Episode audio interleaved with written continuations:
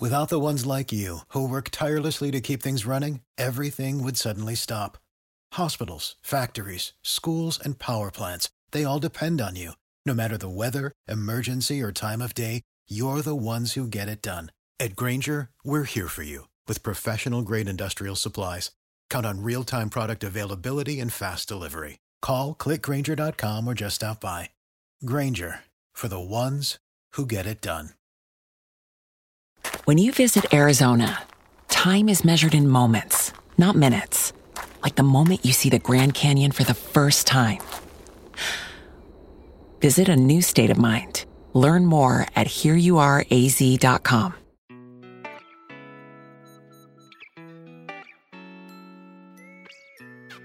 生活、工作和苹果，大狗熊有话要说。 传播苹果应用与设计实践经验，分享个人学习与成长感悟。您正在收听的是大狗熊的个人播客《狗熊有话说》，The Bell Big Talk。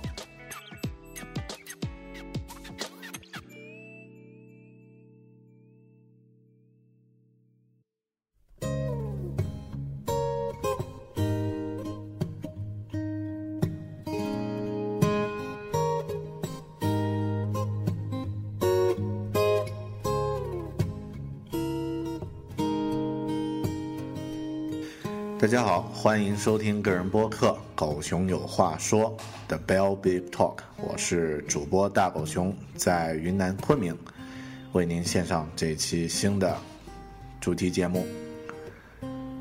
呃，在二零一二年的时候呢，二零一二年年底啊，现在虽然没过几天，但是现在这样来说，感觉好像离得很远。呃，我接待过一个沙发客的朋友。啊，这里需要加注一下说说明，沙发客呢，在我之前录制过一期节目，也做过介绍。Couch Surfing 是一个啊，给全球的这个旅行者一个住宿别人、借宿别人的沙发的一个交友的一个平台啊。我是这个网站的一个会员，在云南昆明呢接待过，用自己工作室的沙发呢接待过很多。呃，外地和国外的一些朋友，啊，自己前往国外旅行的时候呢，也借宿过别人的沙发。呃，那当然，呃，铁打的沙发，流水的旅客啊，那这个来了很多朋友，有很多帅哥，有很多美女，其中有一个非常非常帅的呢，是啊，二零一二年的一个最后接待的一个美国人，他的名字叫 Keeper。呃，这个朋友呢很有意思，他实际上是一个网络游戏的开发人员。呃，那大家知道，呃，PC 平台非常火的一个游戏，这个《传送门》啊，他是这个《传送门》主创的一个同学啊，他们都是大学专业就学习游戏开发这个领域的。那他呃借宿我的沙发的时候呢，大家在晚饭的呃。时候呢，聊了很多关于游戏的一些话题呢，很有很有感受和启发。呃，那之前呃，在呃去年年底的时候呢，我也在玩一个啊，在独立游戏领域非常牛逼的一个游戏，叫 Braid，B R A I D。啊，然后最近这段时间呢，当然疯狂的迷上了这个 iOS 上最火爆的免费游戏《神庙狂奔》（Temple Run Two） 啊。那呃，包括前几天我还很狗血的下载了一个，呃，魂斗罗 iOS 版，十二块钱，第一关都过不了的一个游戏，啊，这个这些事件呢，突然让我想聊一个话题，就是关于玩游戏的那些事儿，也就是咱们今天这期播客的主题，关于游戏。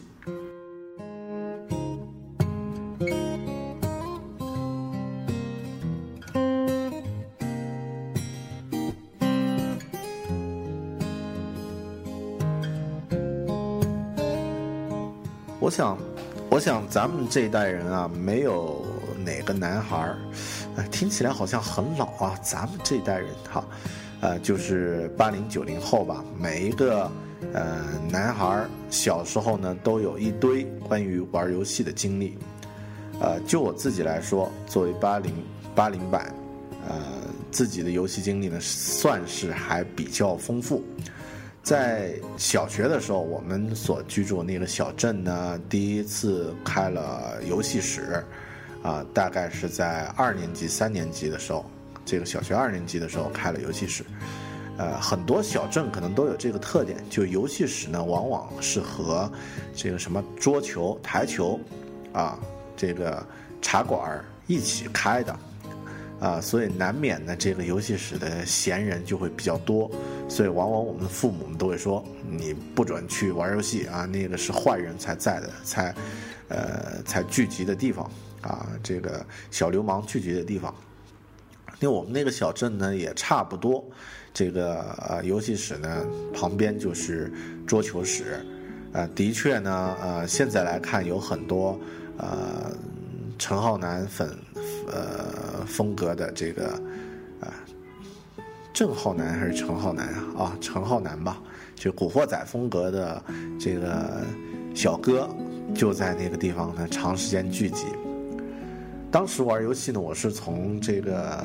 呃中东战争啊，就是这个街机游戏开始，然后呃为数不多的街机呢，呃主要以飞行游戏为主，在我们那儿主要以飞行游戏为主，到了。后期呢，呃，比较轰动的一件事儿呢，就是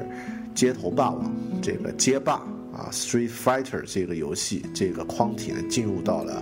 这个游戏室啊。这个框体进入呢，对我幼小的心灵来说是一个震撼啊，因为能够看到两个人在这个呃屏幕上对决啊，有八个那个时候有八个角色可以选择，那感觉特别爽。然后当时还有个有趣的特点是我们那个框体，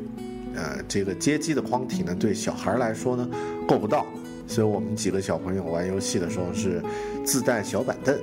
这个去那儿垫着玩游戏的啊。然后还有一个小朋友呢，他的确是在呃室外捡一块板砖，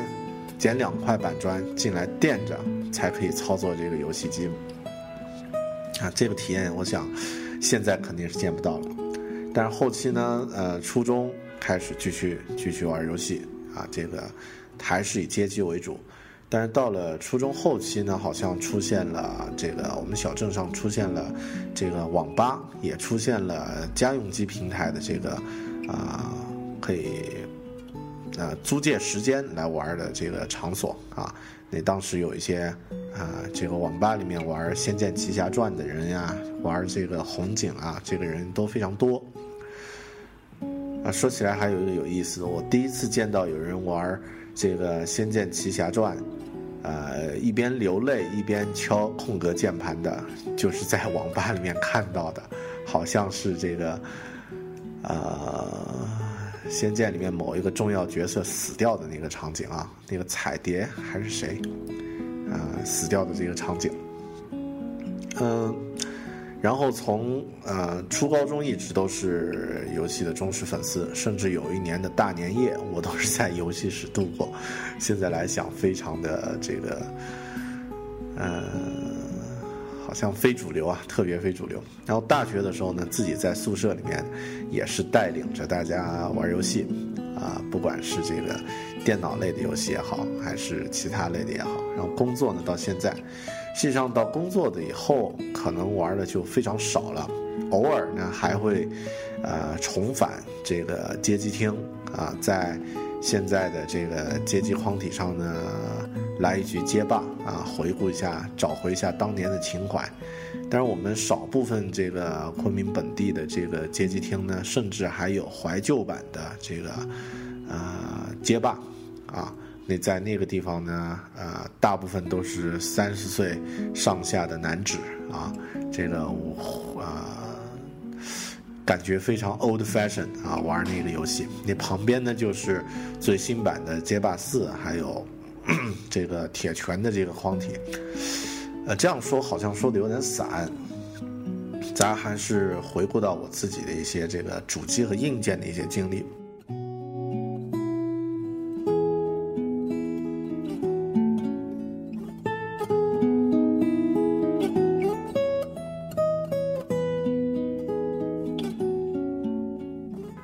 机呢，我觉得游戏主机自己的经历还是应该从红白机开始，因为我在小学、初中的时候呢，就得到了自己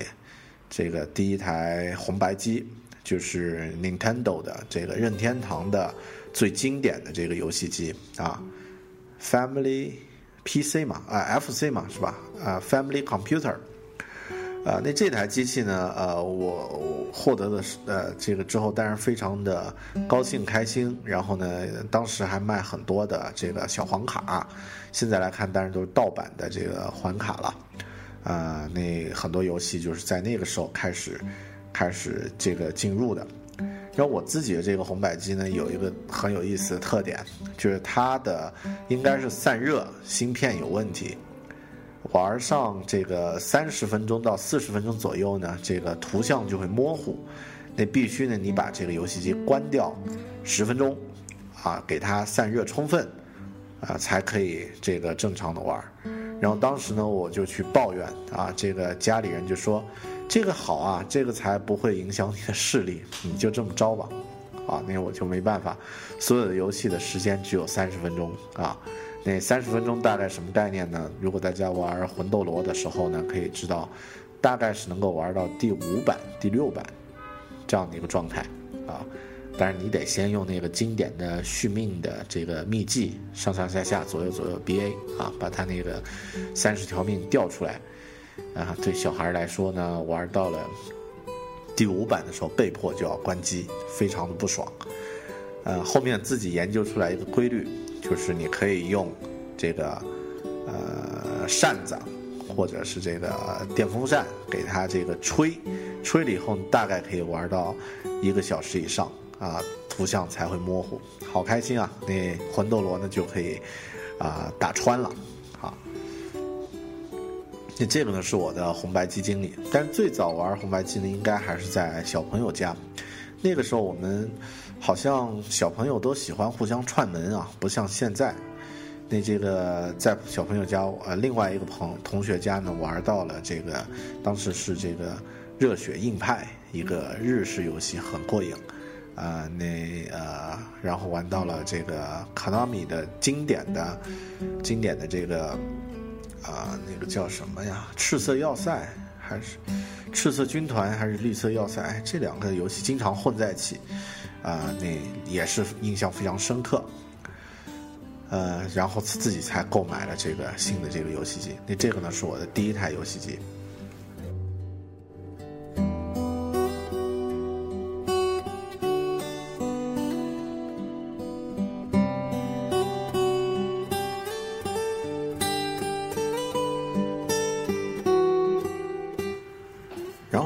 后后期呢，在。朋友家呢玩了这个 PlayStation、PS，啊，这个 Sega Saturn 就是世嘉的土星，还有这个早一点的这个超任，因为这些游戏机都挺贵的。我们家当时比较穷，啊，游戏机是没有钱买了，就去朋友家蹭。实际上呢，呃，反而还是比较有乐趣啊，因为大家经历过那个年代的朋友都知道，这个小朋友们聚在一起玩游戏的感觉才比较爽。呃，那当时有两个故事也非常有趣。呃，去一个朋友家玩那个世嘉土星的时候呢。他的这个家里的人都是视游戏为洪水猛兽啊，虽然给他买了这个游戏机，但是平时呢不让玩，锁在这个另外一个屋里。那我们呢就研究出来了，他锁的这个屋呢，这个锁呢因为是搭扣的，这个扣的虽然锁我们动不了，但那个扣子的螺丝呢是可以用螺丝刀把它下下来的，啊，所以每一次呢去玩他家玩游戏的时候，通常都是五个人的标准配置。为什么呢？因为，呃，游戏呢四个人来轮轮换来玩啊，然后呢留一个人呢在阳台上放风，提前呢先把那个锁扣解啊，这个用螺丝刀下下来，然后把游戏机拿出来，然后呢专门派一个人呢作为哨兵站岗在阳台上看，如果他的父母在这个楼梯口看到了，哎大家就飞快的用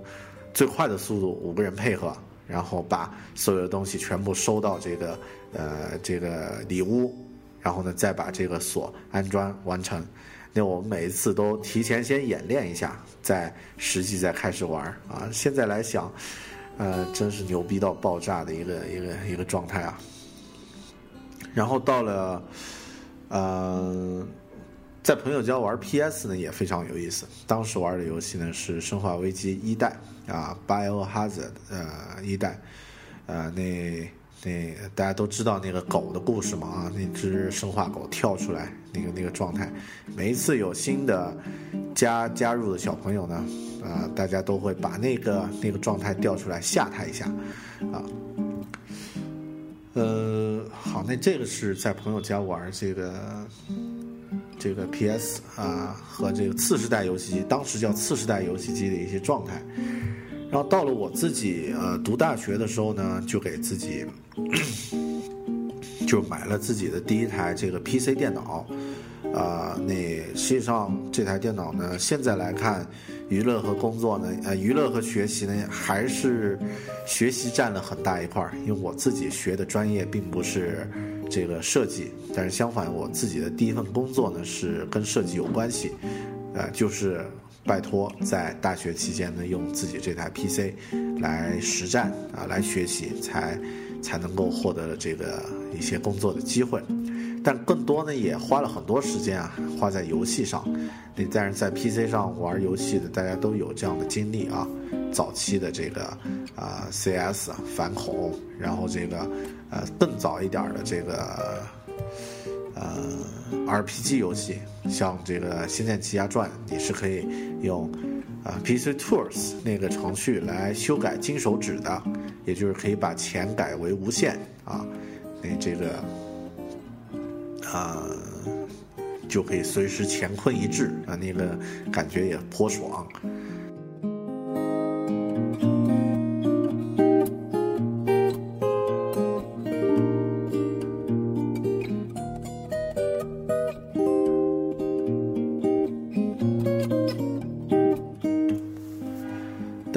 自己对游戏，呃，其实，在游戏机上面玩游戏的感觉呢，会觉得更爽。所以我在工作了以后，哎，应该是工作了以后吧，呃，还是这个大大学的后两年，用自己的这个收入啊，没有花家里的钱，买了这个呃 PSP，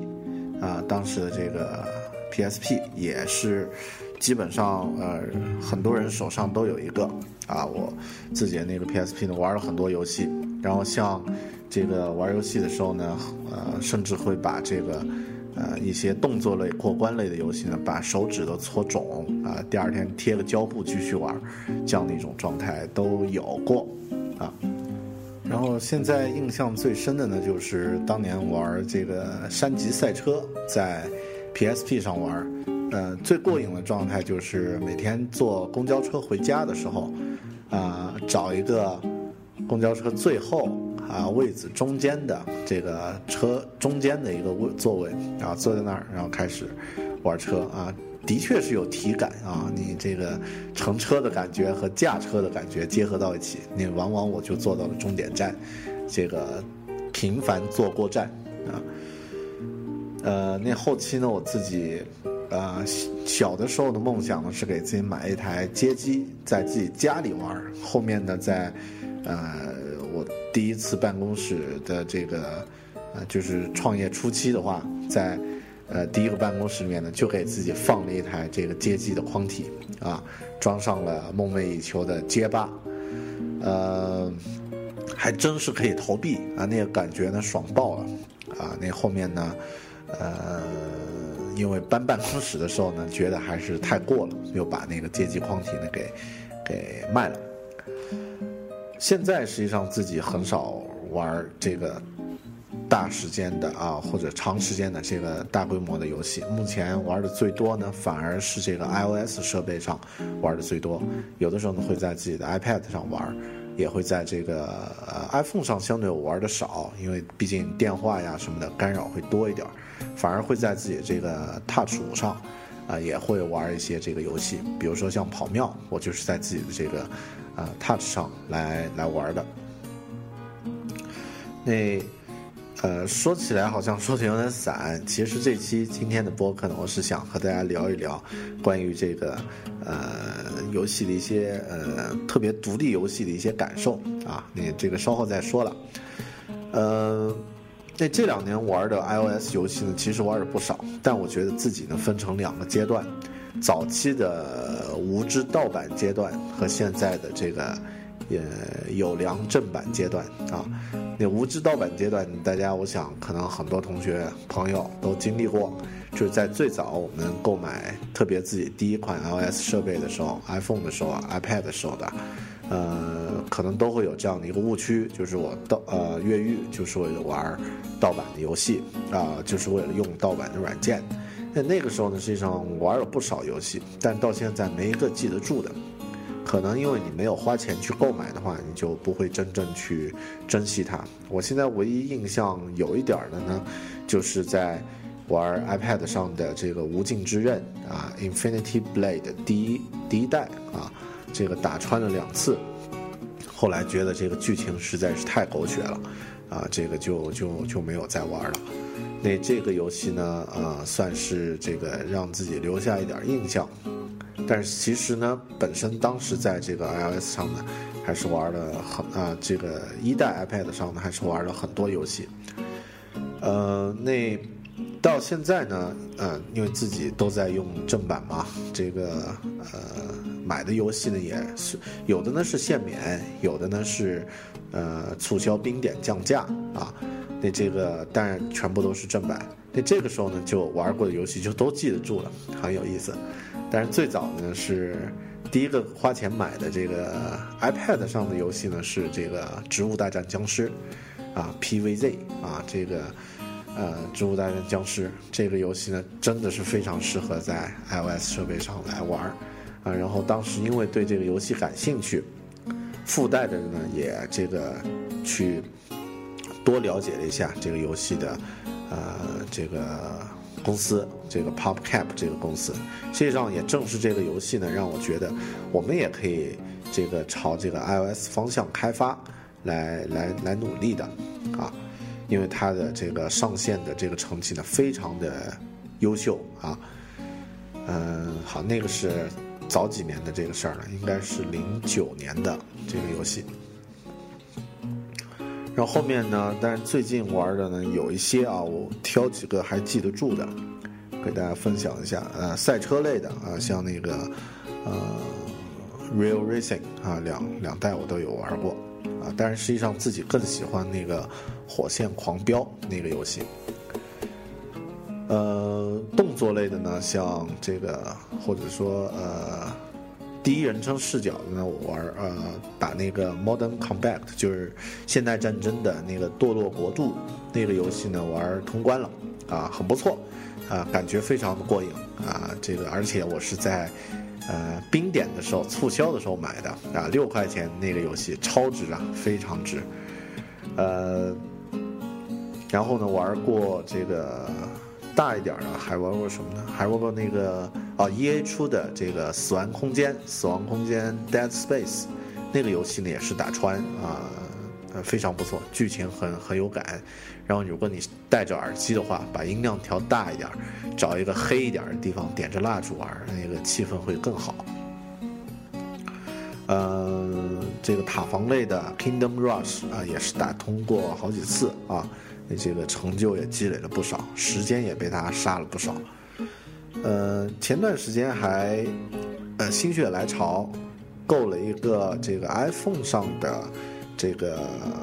最终幻想二》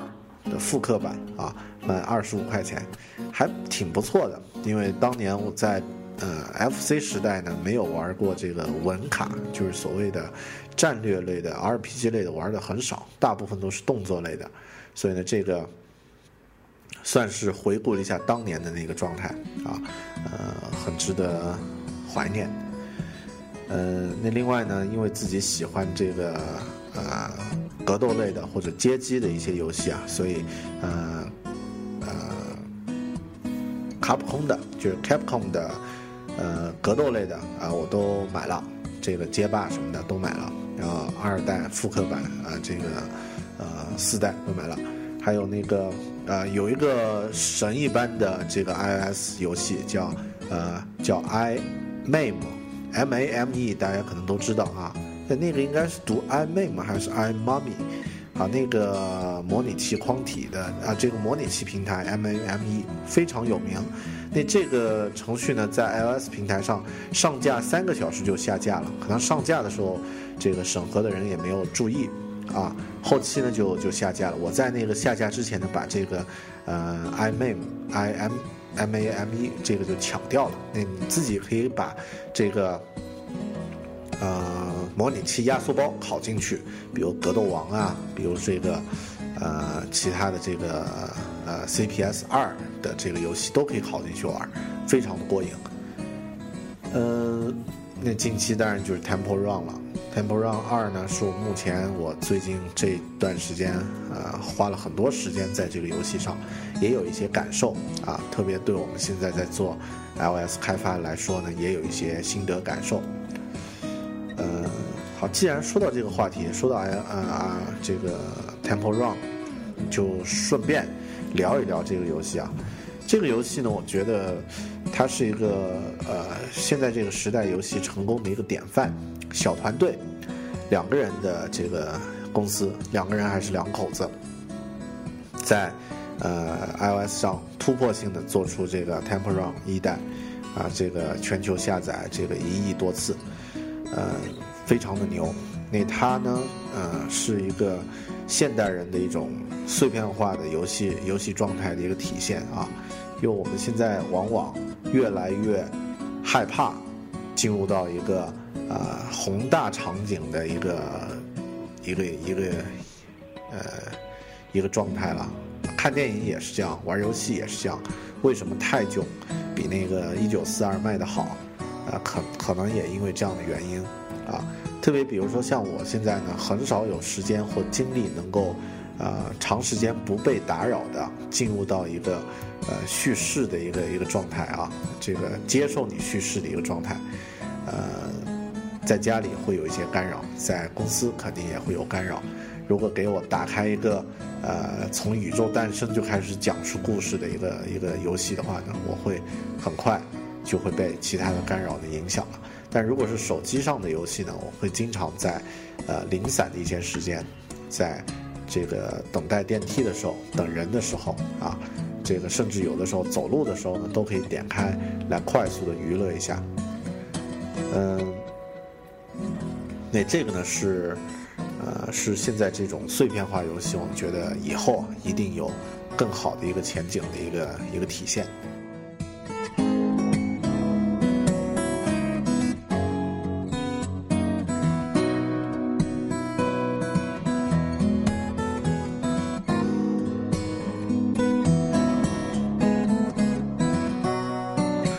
这期节目开始之前呢，我说到了一个游戏叫 Braid，B R A I D，呃，这个游戏啊是一个独立游戏。这个独立游戏呢，其实有点类似像 iOS 平台的这些小游戏，都是由呃相对小型的团队，两三个人、一两个人啊，进行一个主创，然后来制作的游戏。他们往往不考虑这个游戏的这个成本的这个。大规模的投入，而是想制作精品，所以往往很多独立游戏呢都有着特别牛逼的创意和独特的视角，然后也有着不一样的玩法。那这个 Braid 这个游戏呢，完全是一个艺术品。我在这儿呢，呃，时间和精力有限，就不对这个游戏展开说太多。大家如果感兴趣呢，可以上网百度或者 Google 一下。这个 Braid B R A I D 这个游戏看似好像非常简单，有点模模仿这个超级玛丽的这个这个风格，但实际上它的呃其中的故事，它其中的隐喻，完全不亚于任何一部好莱坞的电影啊，一部大片。然后它的音乐呢也是非常非常的呃绝赞啊，非常优美。呃，那 iOS 这个平台啊，我个人觉得是非常适合这个有创、有创意、有想法的这个独立设计团队、独立游戏团队来做这个游戏开发的一个平台，因为它有天生的这个呃这个移动性的这个优势，然后呢，它也已经把呃 App Store 呢已经把这个支付渠道已经打开了。呃，如果是你有好的创意，能够做出像，比如说像早期的这个《植物大战僵尸》，或者是像这个《机械迷城》啊这样的游戏的话呢，完全能够这个用口碑来获得这个销售啊。呃，当然任何事情在中国都会变味，我指的是在这个国外的这个呃 App Store，国外的应用商店先做起来，再反过来再往咱们国内来走。那如果是在 iOS 上来做这个三 S 级游戏，有没有可能呢？所谓三 S 级游戏，就是指像《现代战争》这样的超大规模投入啊，但也会有巨大的这个呃这个回报的这样的一种游戏，就像拍电影拍成《哈利波特》，投入当然是巨大的，但产出呢啊这个呃回报呢也应该是巨大的。那在 iOS 平台上有没有这种可能呢？呃，目前来说，呃，自己的信息量，我自己在这个，呃，目前掌握的信息量呢，并没有游戏界的这个，呃，这个同行啊，啊，这个朋友，所以呢，了解并不太深。但至少我自己玩过的这个游戏啊，iOS 端的《现代战争》和这个《Dead Space》死亡空间，已经是这个一流水准的这个呃。这个超规模的这个游戏了，所以应该来说，随着这个机能的越来越加强，然后，呃，这个 iOS 平台上的这个硬件的表现能力，啊，这个已经能够充分支撑这个软件这个游戏的这个功能需求的时候呢，我想，它应该是能够站出来的，啊，应该能够有更多的这个更。呃，更牛的这个游戏会产生，可能以后的这个 iOS 端的游戏会两极分化，简单的越来越简单，像 Temple Run，像这个，呃，很多这个打发时间的小游戏啊，但是复杂的这种大型游戏呢，也会借助这个 iOS 平台呢，这个获得更好的一些销售的这个平台和渠道。呃，今天说这个话题，实际上还有个原因啊，因为我们在这个团队在今年呢，可能会在 Unity 这个平台上，也就是说，在呃，除了在之前我们在二 D 的这个层面呢，呃，稍微研究了一下这个程序的交互的一些表现方式。啊，那去年做了一些这个外包的一些案例呢，做的还自己感觉还能够，呃，能够交得出手。那今年呢，打算在三 D 和交互这一块呢做一些突破。那呃，如果呃这个听这个播客的朋友有对游戏开发或者对 iOS 开发感兴趣的呢，实际上，呃，可能我在这里也简单的介绍一下吧，在。呃，iOS 这个平台上做游戏引擎呢，二 D 呢当然是大家比较熟悉的这个 Coco 这个引擎，啊，那三 D 的呢，目前呃有两个是非常的呃非常的这个主流的，一个呢是这个呃 Unreal 虚幻引擎，那这个引擎呢非常强大啊，因为我们都知道很多这个 iOS 端的大型游戏，实际上呢都会用到。啊，或者中型、大型游戏都会用到这个虚幻引擎。这个引擎呢是，呃，兼顾了 PC 开发和这个 Mac 开发的这个优势。呃，另外一个呃很很不错的一个平台呢叫 Unity 3D，那这个呢也是一个做 3D 的这个引擎。像刚刚说的这个 Temple Run 二这个游戏呢，实际上就是在 Unity 3D 这个引擎下面来开发的。那两个引擎呢各有优势。啊，如果以前你比如说你的团队以前是做，呃，在 3D Max 里面做做这个 PC 端的这个 3D 的模型开发呀什么的，那啊进入到这个使用这个 Unreal 这个虚幻引擎的话呢，会会容易一些啊。那它里面呢会有一些这个呃，但是要把它用的好呢，可能会比较复杂啊，因为 Unreal 这个体积非常大，然后这个里面有很多交互可以拓展的东西。呃，但它最大的优势呢是，呃，早期是免费的，就是说 Unreal 这个引擎呢，如果你的这个游戏并没有收益，可以用它来来使用啊，用这个引擎免费的来用，呃，当你的游戏或者这个产品的这个收益呢超过五万美元的时候呢，要给他百分之二十五。好，那这个呢是是一个呃是一个选择。那另外一个选择就刚刚说的这个 Unity 3D，Unity 3D 呢也是一个非常强的一个引擎，但它授权费呢一来就有了啊，应该是呃是多少？啊，具体我可以查一下。大家如果感兴趣啊，可以上那个。Unity 3D 的这个官方网站去实际去了解一下，啊，如果你对这个 iOS 端游戏开发感兴趣的话，嗯，那当然这期节目前面我都在自己在聊自己的一些呃童年经历啊，所以聊得很散，那也是想多一些交互。呃，如果在听这个播客的朋友，你们呢？你们又喜欢玩一些什么样的游戏？你们现在还在玩吗？呃，有没有什么好玩的故事想想要分享的？呃，我上期给大家说过，咱们呃，这个狗熊有话说也开通了一个微信公众平台，大家直接搜索“狗熊有话说”就可以了。如果你有一些玩游戏的心得和感受呢，希望大家能够在这个公众平台上来和我分享一下。嗯，最后我想用还是用一句电影的台词来把这期节目做一个收场。呃，这部电影呢是尼古拉斯凯奇演的这个《兰花贼》，呃，里面是说了这样的一句话啊，借着这个梅里尔斯普里普的这个这个台词呢，说了这样的一句话，说像这个爱好呀，像习惯呀，或者其他的这些小的癖好呢。可以让你有一种感觉，你可以将这个巨大无比的世界缩小到一个你可以控制的一个范围。那我想，我们喜欢游戏的朋友，有其他一些爱好的朋友呢，都是如此。我们可以借助这种游戏的形式呢，让你呃，让你和这个世界能够有一个更好的一个互动。反反反复，你在玩游戏的时候呢，你。也能够，呃，更好的体验一下不一样的人生啊，呃，好的，这期节目呢就就零零散散说到这里。要吐槽的朋友，欢迎大家通过微信平台呃和我吐槽。好的，生活、工作和苹果，大狗熊有话要说，咱们下期再见，拜拜。